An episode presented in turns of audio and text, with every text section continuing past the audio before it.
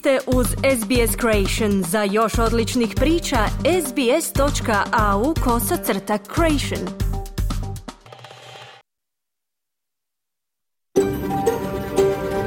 SBS, a world of difference. You're with SBS Croatian on mobile, online and on radio. Vi ste uz SBS Creation na svojim mobilnim uređajima na internetu i radiju.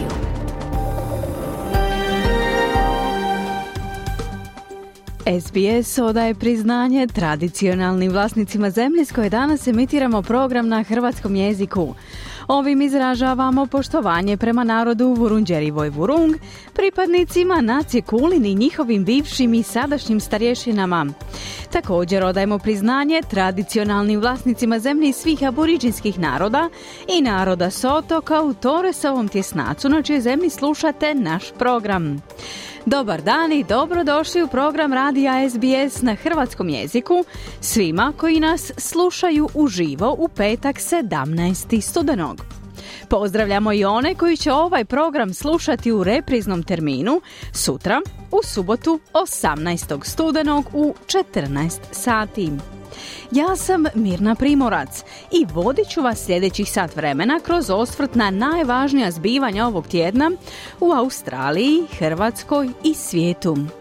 Donosimo vam razgovor s mladim poduzetnikom Metom Orlićem, koji je prvu tvrtku pokrenuo prije 15 godina u Sidneju, a sada iz Hrvatske gradi globalnu karijeru. Čućete i rezultate istraživanja o društvenoj koheziji u Australiji. Negativno na osjećaj bliskosti i pripadnosti utječe sve lošija ekonomska situacija. Klara Kovačić i ovog petka donosi izbor najvažnijih zbivanja iz Hrvatske. Mi izdvajamo da je novi ministar obrane izabran maksimalnim brojem glasova vladajuće koalicije. No prije nego što čujemo što je obilježilo tjedan u Hrvatskoj, nudimo vam pregled tjednih vijesti iz Australije i svijeta. Slušajte nas!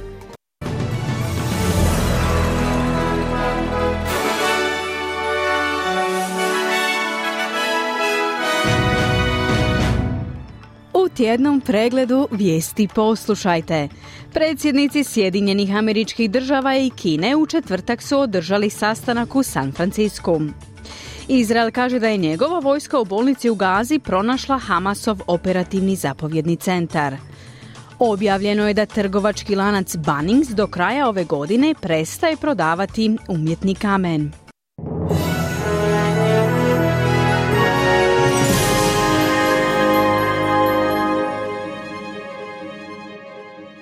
Slušate tjedni pregled zbivanja u zemlji i svijetu. Ja sam Mirna Primorac. Predsjednici Sjedinjenih američkih država i Kine Joe Biden i Xi Jinping u četvrtak su održali sastanak na marginama samita Azijsko-pacifičke gospodarske suradnje u Kaliforniji s ciljem stabilizacije odnosa između ove dvije zemlje nakon turbulentnog razdoblja. Čelnici su posljednji put razgovarali prije godinu dana na Baliju u sklopu G20 samita. Od tada su odnosi između ove dvije gospodarske vele sile napeti, djelomično zbog američkog obaranja kineskog špijunskog balona, nesuglasica oko Tajvana te drugih diplomatskih incidenata. Predsjednik Biden ističe da se on i njegov kineski kolega nisu uvijek slagali, ali naglašava važnost suradnje između ove dvije vele sile. We know each other for a long time. We haven't always agreed, which was not a surprise to anyone. But our meetings have always been candid, straightforward and useful. Poznajemo se dugo, nismo uvijek imali iste stavove što nije iznenađujuće, no naši sastanci uvijek su bili iskreni, jasni i korisni. Moramo osigurati da konkurencija ne preraste u sukob. Također imamo odgovornost prema našim ljudima da radimo zajedno kada prepoznamo da je to u našem interesu. Ključni globalni izazovi od klimatskih promjena do borbe protiv narkotika pa sve do umjetne inteligencije zahtijevaju naše zajedničke napore kazao je Biden. Premijer Anthony Albanese se susreo sa svojim kanadskim kolegom, premijerom Justinom Trudeau na marginama samita. Dva lidera su raspravljala o bilateralnim odnosima zemalja i načinima kako se mogu suočiti sa ključnim pitanjima poput globalnog zatopljenja. Uh, uh, uh, uh, our growth from fossil fuels, but we're in a global transition. Povijesno smo obojice imali značajne koristi od fosilnih goriva u našem gospodarskom rastu. No sada smo svjedoci globalne tranzicije prema čistim energetskim ekonomijama, pri čemu i Australija i Kanada posjeduju značajne resurse kritičnih materijala i elemenata koji će pokretati gospodarstva tijekom ovog stoljeća, kazao je Albanese. Izraelska vojska pronašla je Hamasovo oružje i borbenu opremu u bolnici Al-Shifi u pojasu Gaze tijekom pretresa, rekao je vojni glasnogovornik Daniel Hagari, a Hamas je to odbacio kao laž. Vojska je istovremeno objavila video snimku za koju kaže da prikazuje dio oružja i opreme prikupljene u zgradi unutar velikog bolničkog kompleksa, uključujući automatsko oružje, granate, streljivo i pancirne prsluke. Hamas koji se bori protiv izraelskih snaga u Gazi odbacio je to kao laž i jeftinu propagandu. Hamas je također optužio Izrael za izmišljanje dokaza, rekavši da pokušava opravdati svoje genocide uništavajući zdravstveni sektor u Gazi. Operacija izraelske vojske u bolnici Al-Shifi u kojoj je tvrdi smještena Hamasova strateška baza potaknula je u srijedu zabrinutost i osudu međunarodne zajednice. Posebna izvjestiteljica Ujedinjenih naroda za palestinska ljudska prava Francesca Albanizi oštro je kritizirala australski odgovor na nasilje izraelske vojske u Gazi tijekom svog govora u nacionalnom pres klubu 14. studenog. Albanizi je osudila ono što naziva ratnim zločinima koji su počinili militanti Hamasa 7. listopada, istovremeno naglašavajući stalne zločine u Gazi te povijesne zločine izraelske vlade prema palestinskim teritorijima. Prema izvješćima zdravstvenih vlasti u Gazi više od 11 tisuća ljudi je izgubilo živote u izraelskim bombardiranjima i kopnenim invazijama, pri čemu djeca čine oko 40% žrtava. Albanizi tvrdi da zemlje poput Australije ne ispunjavaju svoju dužnost u potpunosti promicanja međunarodnog prava. Ukrajinski dužnosnici izvještavaju da je u srijedu 15. studenog ruski projektil pao na stambeni blok u istočnom ukrajinskom gradu Selidovo odnoseći živote najmanje dvoje ljudi i ranivši najmanje troje. Rusija redovito izvodi napade projektilima i bespilotnim letjelicama na naseljena područja od početka svoje 21-mjesečne invazije na Ukrajinu. Moskva negira da cilja civile. U utorak 14. studenog objavljeno je da je trgovački lanac Bunnings odlučio prekinuti prodaju umjetnog kamena kao odgovor na nacionalnu zabranu materijala koji uzrokuje silikozu. Sindikati su pokrenuli kampanju protiv Bunningsa koji pripada maloprodajnom industrijskom gigantu West Farmers s ciljem povlačenja kuhinskih ploča izrađenih od umjetnog kamena iz njihove ponude kako bi zaštitili radnike od ozbiljnog zdravstvenog stanja. Gigant u sektoru kućnih potrepština i vrtnog alata potvrdio je da će prekinuti prodaju spomenutih proizvoda krajem prosinca. Jen Take, direktorica robnog odjela trgovačkog lanca Bunnings, izjavila je da je odluka donesena kao odgovor na preporuke nacionalnog nadzornika za sigurnost na radu i nadolazećih vladinih zabrana. Prema procjeni društvene kohezije zaklade Scanlon za 2023. godinu, samo 48% građana Australije osjeća se dijelom zajednice, u usporedbi sa 52% iz 2020. godine.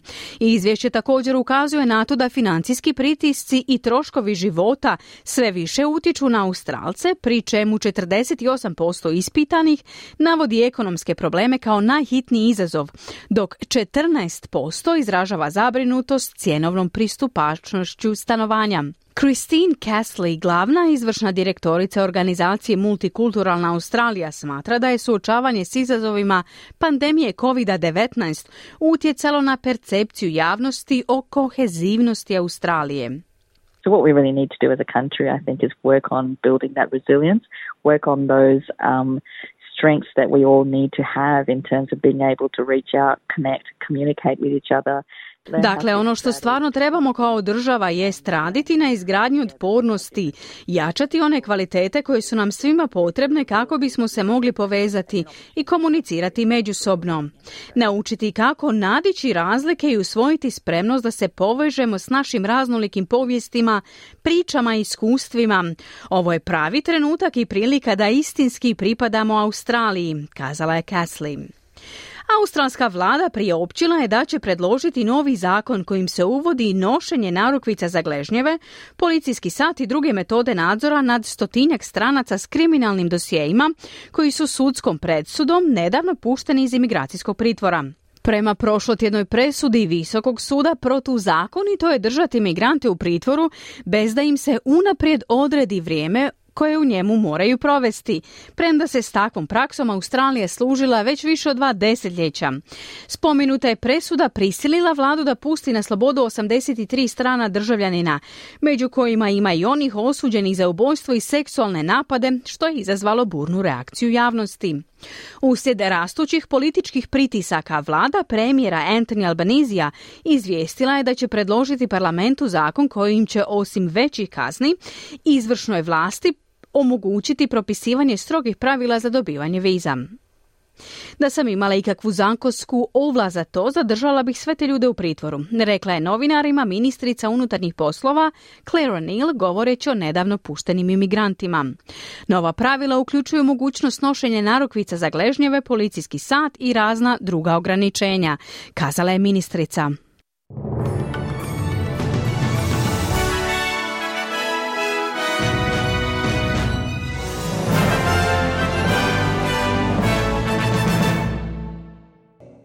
Vi ste uz SBS na hrvatskom jeziku. Moje ime je Mirna Primorac. Program nastavljamo osvrtom na vijesti izbivanja koja su obilježili protekli tjedan u Hrvatskoj. Evo što danas možete čuti. Novi ministar obrane izabran s maksimalnim brojem glasova vladajuće koalicije. Premijer poziva na jedinstvo i dostojanstvo u Vukovaru. Mini summit Europske unije u Zagrebu o strateškom programu rada i načinu odlučivanja. Zaraza svinja afričkom kugom neće osujetiti slavonske običaje. Osoba tjedna Nela Slavica. O naglascima tjedna s Klarom Kovačić, našom suradnicom iz Zagreba, razgovarala sam malo prije početka našeg današnjeg programa. Dobro jutro, Klara. Dobro jutro. Hrvatska ima novog ministra obrane. Kako je započeo mandat?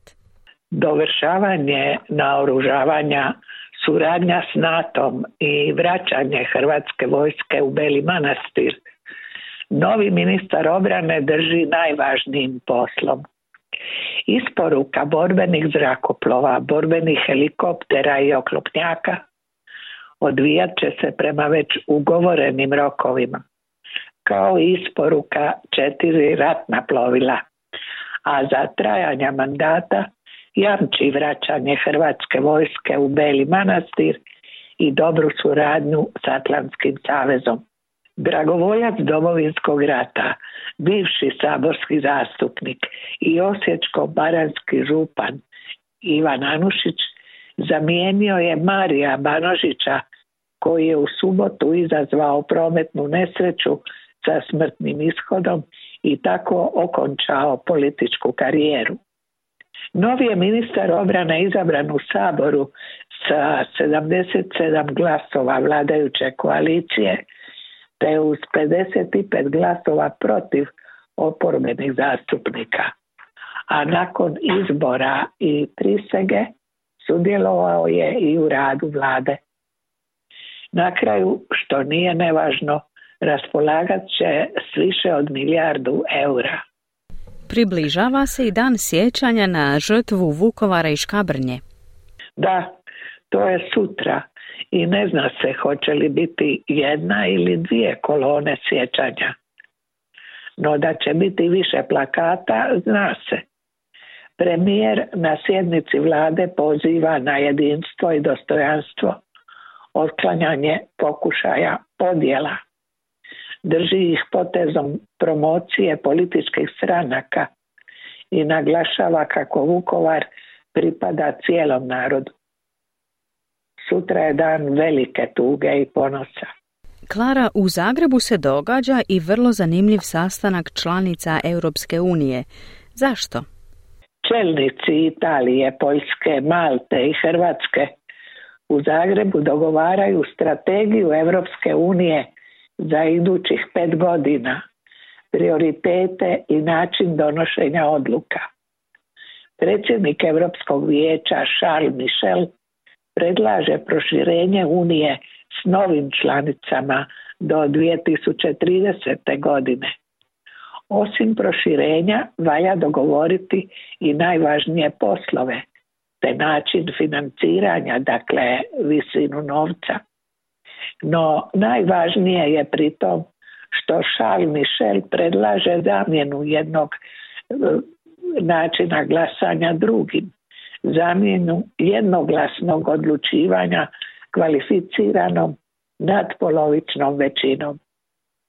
U tom bi slučaju male zemlje poput Hrvatske izgubile pravo veta. Naš premijer je naravno protiv toga. Rezultat se još ne zna. Slični mini samiti već su održani u Kopenhagenu i Berlinu, a cilj im je lakše donošenje odluka, svojevrsna reforma rada i odlučivanja i Europskog vijeća i Europske komisije. Veliki europski problem je i zaraza afričkom svinskom kugom. Kakvo je stanje u Hrvatskoj nakon eliminiranja gotovo 20 tisuća svinja? Jučer se u Saboru odlučivalo o ministrici poljoprivrede jer je 33 zastupnika oporbe tražilo njezinu smjenu zbog loše politike uklanjanja afričke svinske kuge. Vladajuća većina je glasala protiv i spasila joj mandat, a slavonskog seljaka se uvjerava da je došao i kraj toj bolesti i da će se za desetak dana znati gdje je svinjokolja dopuštena. Tvrde da je eutanazirano tek 2,5% fonda svinja i da svinjogojstvo nije ugroženo. Seljaci međutim prijete prosvjedom i to odmah nakon obilježavanja dana sjećanja Vukovara i Škabrnje. Tjedan za nama obilježen je prometnim udesom Marija Banožića i postavljanjem novog ministra obrane, pri čemu se još uvijek ne zna stvarno prisustvo alkohola u njegovoj krvi, a nije objavljena ni izjava jedinog svjedoka, vozača kamiona kojeg je navodno neoprezno preticao. Ne zna se ni da li je zbog ozljeda svjestan događaja, ni da li će zatražiti svoj saborski mandat ili će šest mjeseci primati punu plaću, a šest mjeseci pola. Na dorhu je konačna riječ i konačna kvalifikacija dijela. Višegodišnji zatvor ili rad za opće dobro. Sve je moguće. Klara, zašto je Nela Slavica osoba tjedna? Jer brine o nečemu što bi nam osiguralo zlatnu medalju Europe, a naša je baština i ljepota. Nela Slavica je na čelu nacionalnog parka Krka. Otkrila je stablo bijelog duda, stablo murve, starije od 400 godina. Spada u najstarije i najznačajnije drveće Europe – Kandidat je za pobjednika u kategoriji najstarijih stabala. Europa bira već treću godinu, objavljeno je u utorak. Stara murva ili stari bijeli dud potomak je skradina u kojem ih je nekada bilo mnogo, a sada su raritet. Skradin je još u 19. stoljeću bio veliko uzgajalište duda proizvodio je čistu svilu iz niti dudovog svilca, koji se hranio lišćem duda. Ovo stablo sve i kako pamti. Svjedok je, iako je to već zaboravljena činjenica. Sada je tek miljenik milijuna zaljubljenih u prirodu. Jer osim po predivnim slapovima Krke, nacionalni park je bogat biljem. 1197 biljnih vrsta i podvrsta, te mnogi endemi jedini na svijetu rastu u parku. Uz upozorenje ne berite, tamo cvatu i 22 vrste orhideja, a kraljevstvo cvijeća prate i dva dokumentarna filma. Ako pobjedi stara murva će biti kraljica s milijun posjetitelja godišnje i s prekrasnim deblom, skulpturom prirode, a Nela čuva.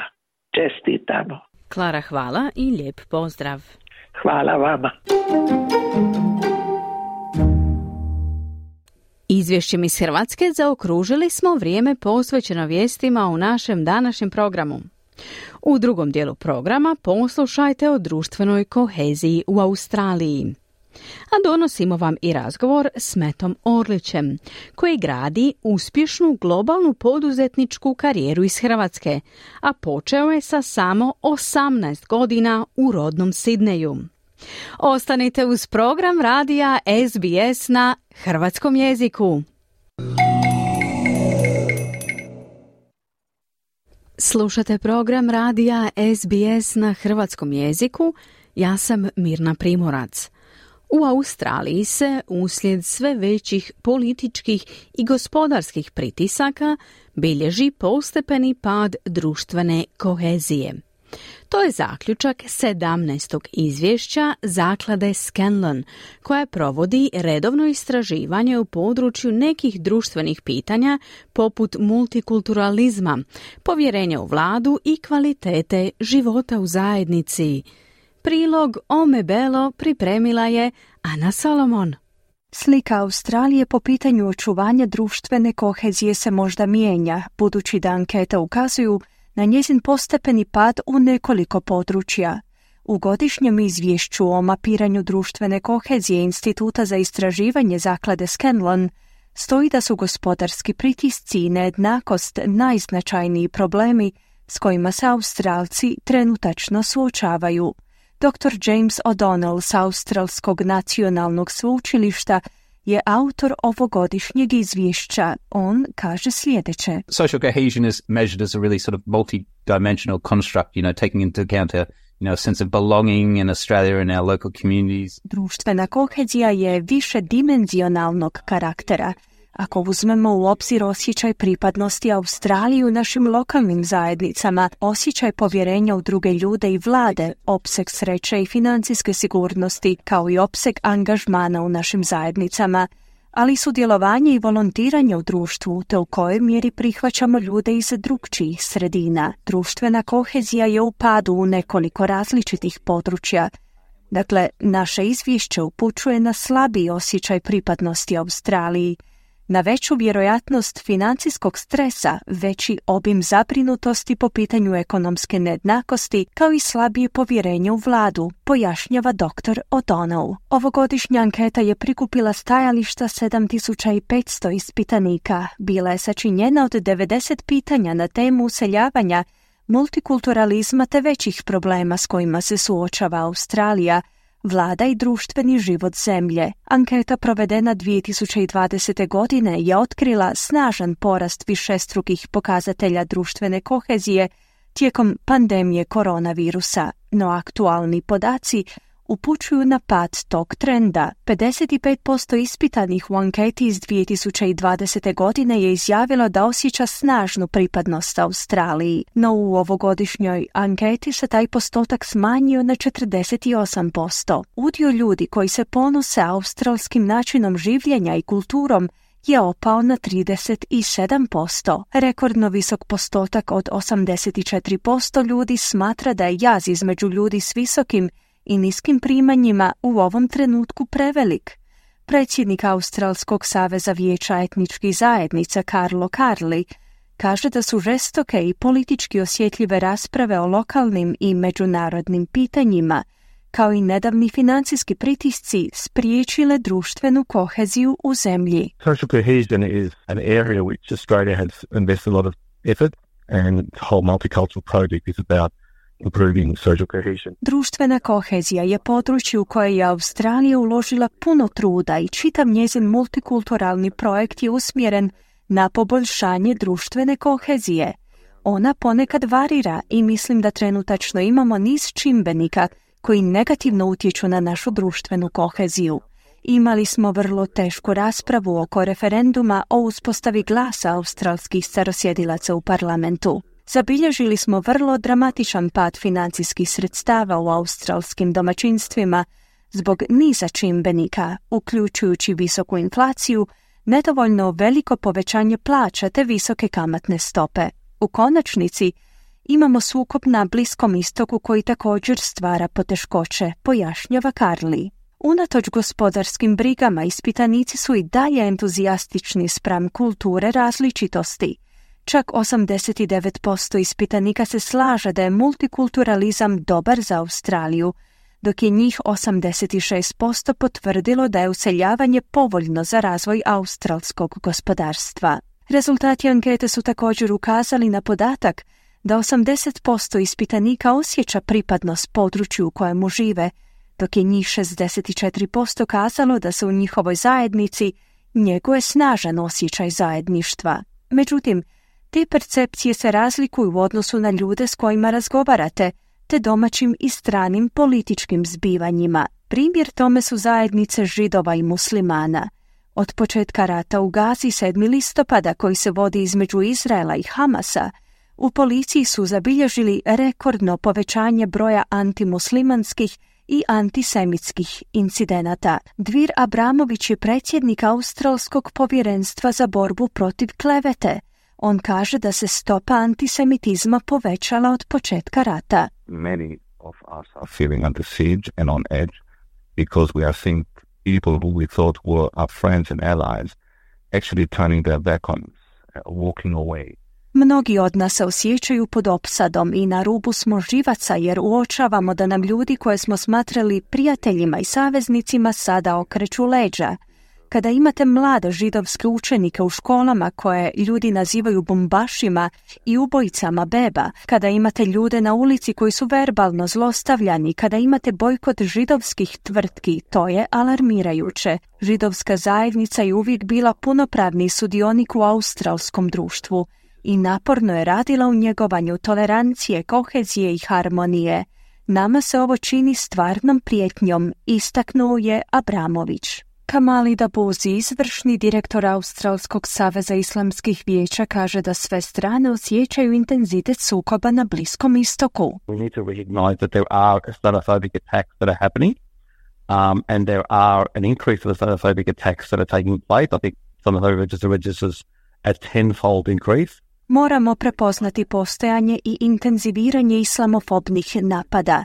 Mislim da se radi o desetorostrukom porastu takvih napada. Kako na mojem području, tako i u samom gradu Sidneju, naš centar je primio porast poziva s govorom mržnje. Odlučili smo ih ne objavljivati jer ne želimo povećavati zabrinutost unutar zajednice, istaknuo je da buzi.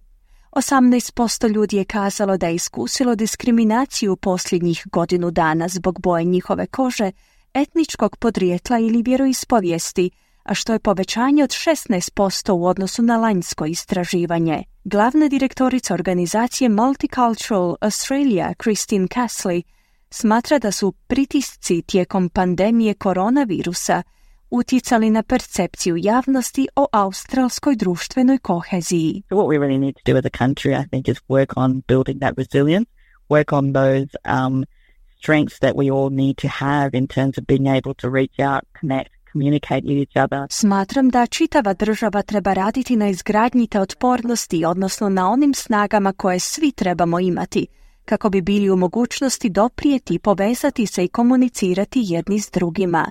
Naučite kako prevladati razlike i naučite kako ujediniti naše različite povijesti, priče i iskustva. To je nešto čime se trebamo pozabaviti te ujedno svojevrsna prilika za izgradnju istinske pripadnosti Australiji, zaključila Castley. S povećanim financijskim pritiscima udio ljudi koji su zadovoljni sa svojim financijskim položajem je u ovogodišnjoj anketi opao na 61%, u odnosu na 64% u lanjskoj anketi.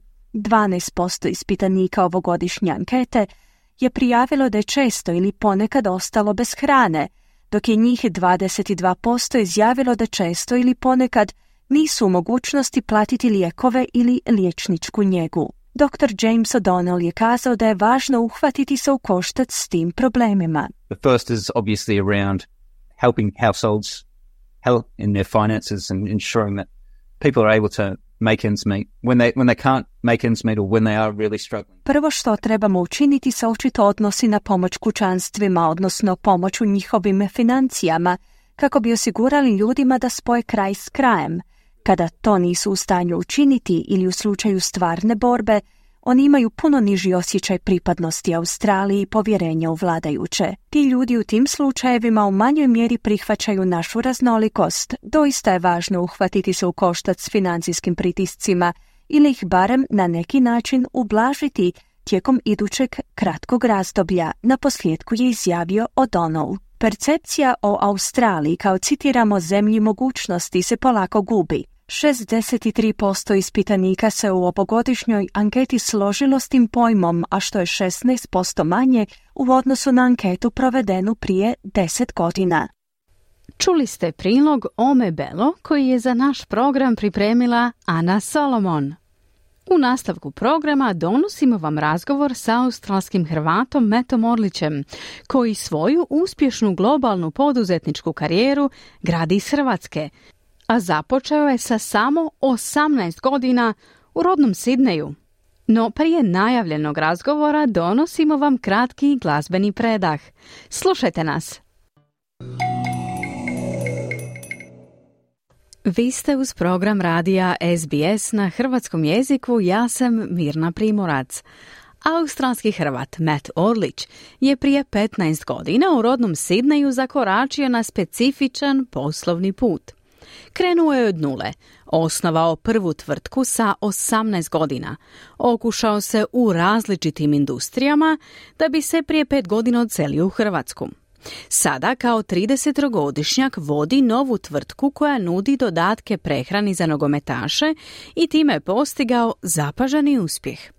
Orlić je iskoristio ovu priliku da nam ispripovijeda svoju životnu i poslovnu priču. Um, my name's Matt Orlick, and I've been in been an entrepreneur for the last 17 years of my life. Um, I'm currently building two businesses that are close to my heart, which is Cure Skincare, which I co-founded with my sister, and Football Supplements. Moje ime je Met Orlić i bavim se poduzetništvom posljednjih 17 godina. Trenutačno gradim dva poslovna projekta koja su mi bliska srcu. Jedan od njih je Cure Skincare koji je pokrenut u suradnji s mojom sestrom, a drugi Football Supplements koji sam pokrenuo prije godinu dana. Roditelji su vam Hrvati, odakle potječu i kako su njihovi korijeni utjecali na vaše odrastanje u Australiji? Um, mom is from Imotski and dad's from Zadar. I think mum came over here when she met dad. Dad was born in, in Croatia, sorry, in Australia. Yeah, since mum came over and, you know, she was very influential in terms of instilling our Croatian heritage and cultural values within us as kids. Moja majka je iz Imotskog, a otac je podrijetlom iz okolice Zadra. Otac je rođen u Australiji. Majka se doselila u Australiju nakon što je upoznala mog oca. Majka je imala veliki utjecaj na nas u pogledu očuvanja hrvatskih kulturnih vrijednosti i hrvatske baštine. U našoj obitelji se govorio hrvatski jezik, a educirala nas je i po pitanju hrvatske kulture. To je bilo jedno tipično hrvatsko domaćinstvo unatoč tome što smo živjeli u Australiji. Napustili ste rodnu Australiju prije pet godina i preselili se u Hrvatsku. Što vas je motiviralo na takav jedan potez? I got to a stage in my life where I was fortunate enough to be financially free, where I didn't really have to work anymore due to some success I had in business. And it was always my plan to move at a later date Srećom bio sam u takvom položaju da sam bio financijski potpuno neovisan te više nisam trebao raditi u trenutku donošenja te odluke. Ostvario sam veliki poslovni uspjeh do trenutka preseljenja i oduvijek sam planirao preseliti se u Hrvatsku kasnijim godinama života. Unatoč tome što sam uživao u slobodi u financijskom pogledu, osjećao sam kao da nešto nedostaje u mojem životu, te da mi je potrebna neka velika promjena Upravo me to navelo da se odlučim na preseljenje ranije od očekivanog. Želio sam poboljšati kvalitetu svojeg života. Nikako nisam želio zaglaviti u tom australskom, sidnejskom mentalitetu koji nameće ljudima rad do smrti.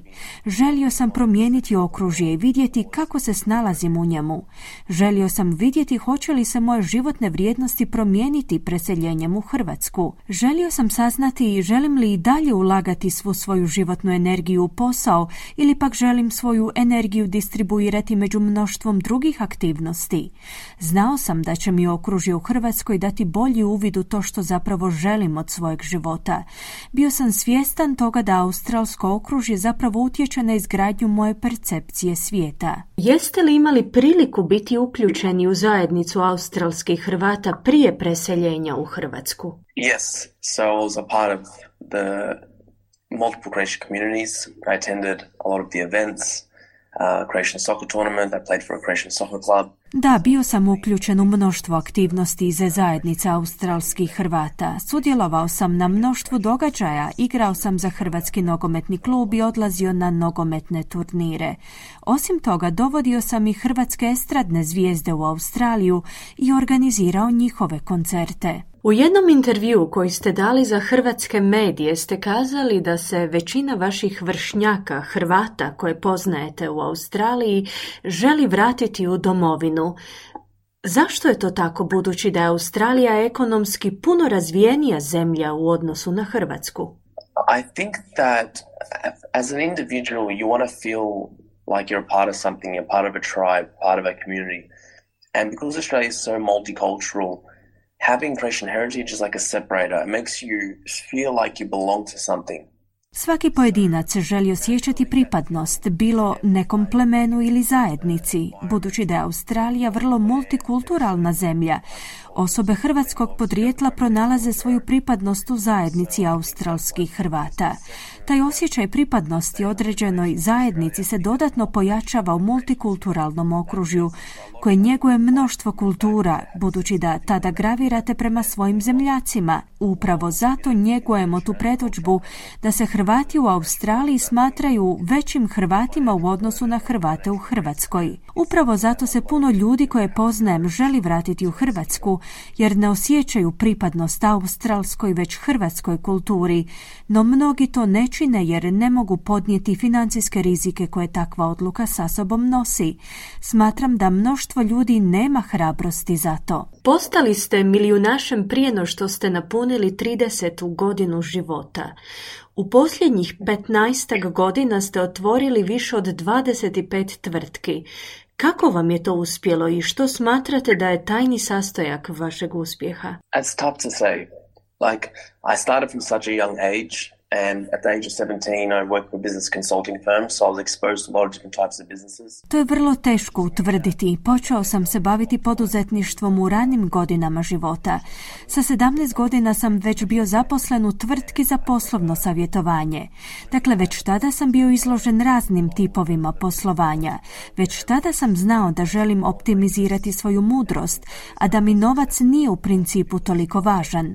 Želio sam prikupiti što je više moguće iskustva iskustva. Nikada nisam imao neki zacrtani cilj u smislu nekog poslovanja u kojemu želim rasti. Zapravo me je sve zanimalo i ja sam samo slijedio svoje interese.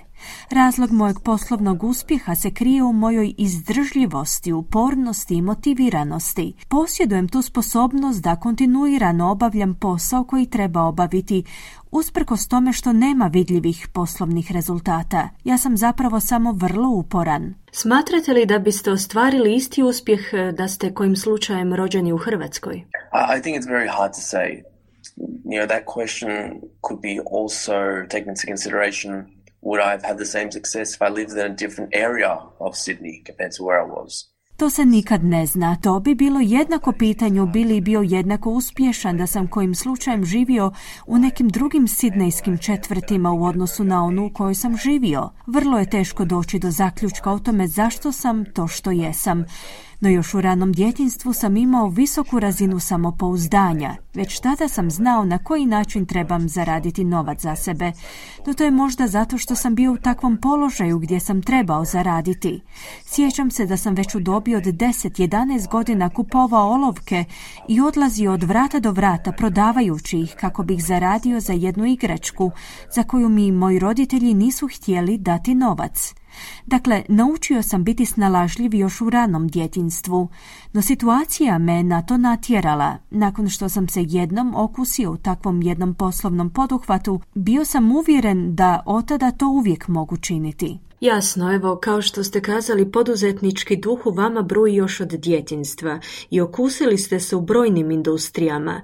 No, koje poslovanje biste opisali kao najunosnije, a koje vam je donijelo najveće unutarnje zadovoljstvo? Um, definitely in terms of internal value is the business that I started with my sister, Cure Skincare. That was her dream, so it was, it was nice. Što se unutarnjeg zadovoljstva tiče, radi se o poslovanju koje sam pokrenuo zajedno sa svojom sestrom Cure Skincare. To je bio njezin san i dobro je to što je učila iz mojih grešaka u posljednjih 15 godina. No tu je moj projekt Football Supplements. Bio sam nogometaš i tijelo me je iznevjerilo u napredovanju u tom sportu. Pomislio sam da sam tada znao ono što sada znam u biološkom pogledu i ishrani. Moje težnje i snovi su možda mogli biti ostvareni. Dakle, cilj mi je pomoći nogometašima kako ih njihova tijela ne bi iznevjerila na način da ih educiram o zdravoj ishrani i prehrambenim dodacima. Dakle, to je misija koja mi osobno puno znači. Ako uživate radeći neki poslovni projekt, to će se na koncu ujedno pokazati i kao najunosniji projekt. Ako uživate u nečemu, više vremena ćete tome posvetiti. Sve što radite u izgradnji poslovanja zahtjeva ulaganje velikog napora. To je neprestani proces učenja i neprestano trebate pronalaziti nove načine kako biste postigli uspjeh. Ako ne uživate u tome, smatram da u tome ne možete biti uspješni. Ako u nečem uživate, ostvarit ćete u tome najbolju zaradu. Moje najunosnije poslovanje je bilo s proizvodom Cure Skincare i to počiva na činjenici da smo u najvećoj mjeri uživali radeći na tom poslovnom projektu. Kako biste usporedili hrvatske suradnike s australskim? E, kakva je razina profesije u poslovanju s Hrvatima nasuprot poslovanju s Australcima? I don't do a lot of work in Croatia. To be honest, our company is a markets outside of Croatia. I do find people are less professional in general. Moj posao nije orijentiran na Hrvatsku. Naša poslovna tržišta su izvan Hrvatske. Pronalazim da su ljudi ovdje u Hrvatskoj općenito u manjoj mjeri profesionalni. Sve se odvija puno sporije i tehnološki je nazadnije, no i način na koji vlada funkcionira. Moje pitanje bi onda bilo kako je to poslovati u Hrvatskoj, teže ili lakše od poslovanja u Australiji i uh, koje su ključne razlike? I think to be honest, for me personally, my experience, it's been easier and better. Why? Because I think the people in Croatia lack the opportunity, the coaching, and, and the belief. I think we're one of, one of the most talented workforces in the world. Iz svojeg osobnog iskustva mogu reći da je lakše i bolje od poslovanja u Australiji. Ako me pitate zašto je to tako, mislim da ljudi u Hrvatskoj nemaju dovoljno dobrih prilika te da im nedostaje kvalitetno usavršavanje. Pored toga, Hrvati su jedni od najtalentiranijih radnika u svijetu, no ljudi ovdje nažalost nemaju prilike pokazati taj talent. Osnovao sam ovdje u Hrvatskoj jednu od najboljih digitalnih agencija za marketing i elektroničko poslovanje. Ovdje sam izgradio tim ljudi za promociju robne marke. Kada ste u situaciji da educirate i inspirirate ljude, motivirate, ali ih i primjereno nagrađujete, prednosti su puno veće, jer ti ljudi tada taj posao i tu priliku cijene više od australskih radnika. Koja je najveća poslovna pouka koju ste stekli od kako se bavite poduzetništvom? I think the biggest business lesson that I've learned is to choose one thing and stick to one thing despite all the other shiny objects that come into your foresight. Najveća poslovna lekcija koju sam stekao jest da izaberem jedno poslovanje i da se držim jednog izabranog puta, bez obzira na blještave objekte koji se pojavljuju na tom putu, te da se usmjerim na poboljšanje svih aspekata tog poslovnog poduhvata, kao i da o njemu promišljam kao projektu za naredna desetljeća, a ne tek nekoliko godina. Koji savjet biste uputili onima koji se žele okusiti u poduzetništvu? Pick one thing, be extremely good at it, work tirelessly at that one thing, don't waver from that one thing. So make that plan is not the hard bit. It's sticking to the plan. Izaberite jednu stvar, usavršite je, neumorno radite na njoj. Planiranje nije najteži zadatak u toj priči. Najteže je pridržavati se tog plana. Dugoročno, a ne kratkoročno promišljanje o uspjehu je ključ čitave priče. Ako se držite svog plana dulje vrijeme, vrlo je teško da vam uspjeh izmakne, budući da živimo u svijetu gdje su gotovo svi izgubili mogućnost fokusiranja na duge staze. Matthew, hvala lijepa na izdvojenom vremenu. Svako dobro i svu sreću u budućnosti. Hvala tebi.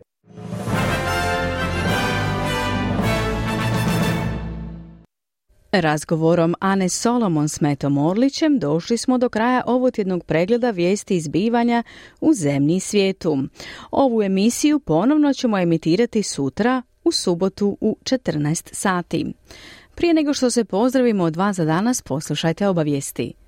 U povodu obilježavanja Dana sjećanja na žrtve Domovinskog rata i Dana sjećanja na žrtvu Vukovara i Škabrnje, Veleposlanstvo Republike Hrvatske u Kamberi poziva sve koji žele odati poča žrtvama da se molitvom, paljenjem svijeća i polaganjem cvijeća pridruže komemorativnoj svečanosti danas u petak 17. studenog u 17 sati i 30 minuta u dvorištu Veleposlanstva Republike Hrvatske.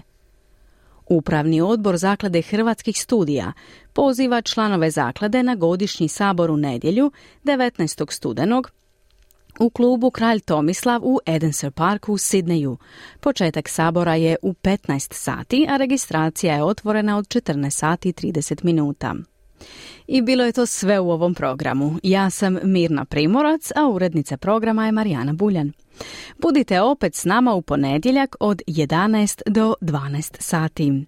Želim vam ugodan vikend i do slušanja. Kliknite like, podijelite, pratite SBS Creation na Facebooku.